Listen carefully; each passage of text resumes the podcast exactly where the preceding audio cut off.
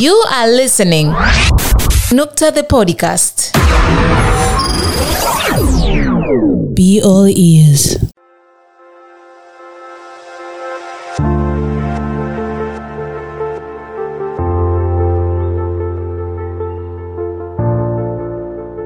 Licha ya watu wenye ualbino nchini Tanzania kukabiliwa na changamoto mbalimbali ikiwemo za kielimu na kiusalama, tiba ya kisaikolojia inaweza kuwasaidia kujiamini na kutekeleza shughuli mbalimbali ili kujiletea maendeleo.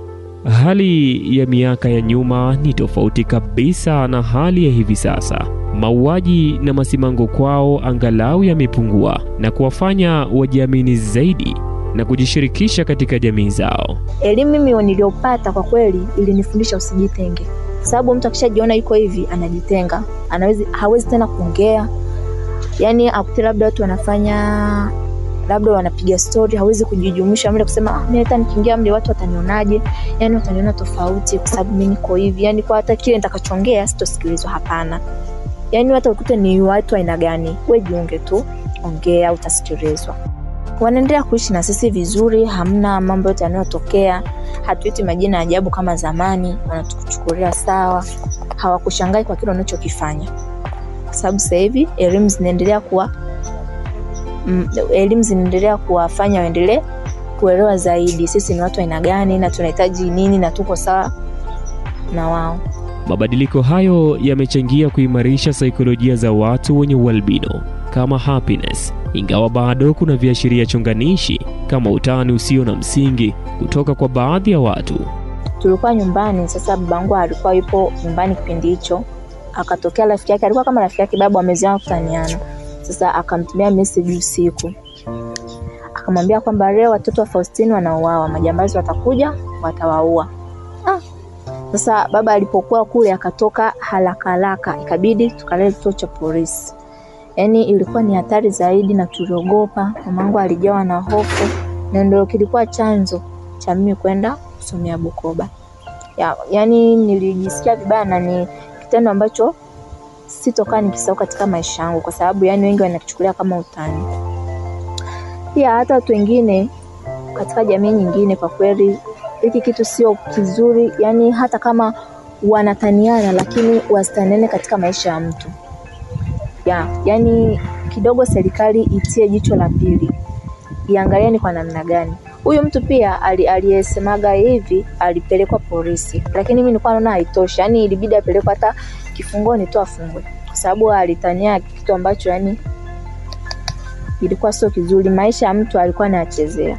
Licha ya kuwa bado jamii haijapata uelewa kwa asilimia mia moja juu ya kuishi vyema na mtu yeyote pasi kujali tofauti yake, baadhi ya wakazi wa jiji la Mwanza wanaonyesha mwamko wao kushiriki ujenzi wa saikolojia za watu wenye ualbino nchini. Jitihada ambazo zinafanywa na jamii katika kuhakikisha kwamba hawa watu wenye ulemavu wa ngozi wanajiona kwamba ni watu kama watu wengine, wanajiamini katika mambo mbalimbali.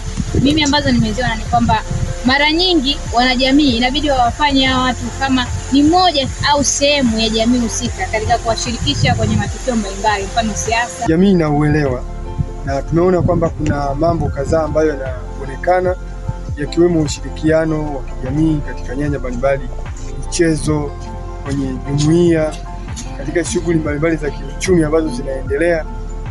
Kwa mfano tukiangalia hata michezo watu wanashirikiana na hao watu wa ulemavu wa aina ya albino katika kuwapa elimu ya kisaikolojia watu wenye ulemavu kama maalbino, inashiriki kwa namna moja ama nyingine katika kukabiliana na changamoto ambazo wanakabiliana nazo, ikiwa pamoja na kutokuwatenga, kujaribu kuwatetea pale wanaponyanyasika.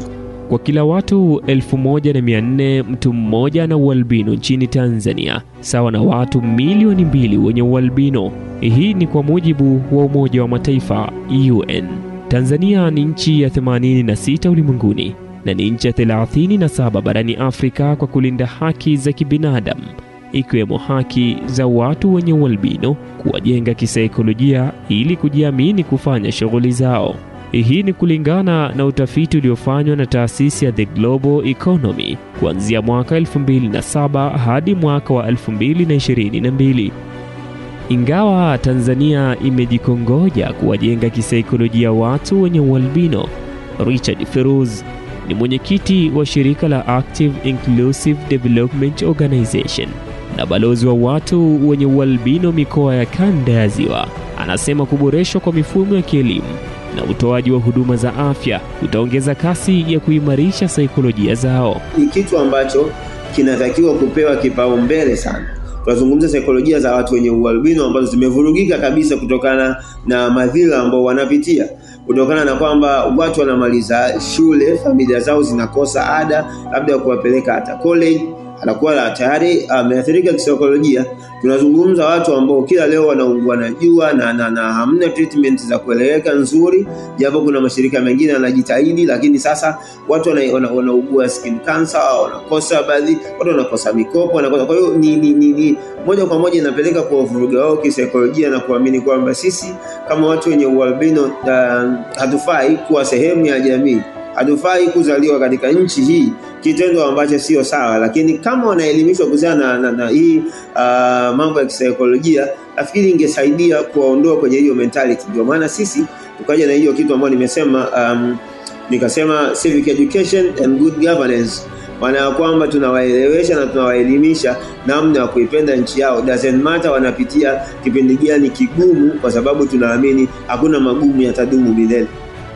Mwanza yenye zaidi ya watu milioni moja laki tatu, watu wenye ualbino ni zaidi ya mia tano. Hii ni kwa mujibu wa mwenyekiti wa shirikisho la watu wenye ulemavu Tanzania Mwanza, Shivyawata Alfred Kapole. Kwa hiyo ninachokisema ni kwamba kila shule kuweka mwalimu ambaye anaweza akawa kujenga watoto kisaikolojia, hasa watu walioalbino, kwamba wanapokuwa unamwona mtoto anapofika pale anaweza akawa mnyonge kwa sababu hajatambua yale mazingira yaliyoko pale, basi waite chama cha watu wenye ualbino. Waende pale shuleni watoe elimu kuhusu ualbino, lakini watoe na changamoto za mtu mwenye ualbino. Na wajenge watoto kisaikolojia, namna gani watampenda yule mtoto na wataishi naye vizuri. Yule mtoto ana, anaweza akasoma vizuri na akasaidiwa na wenzake kama yuko nyumbani.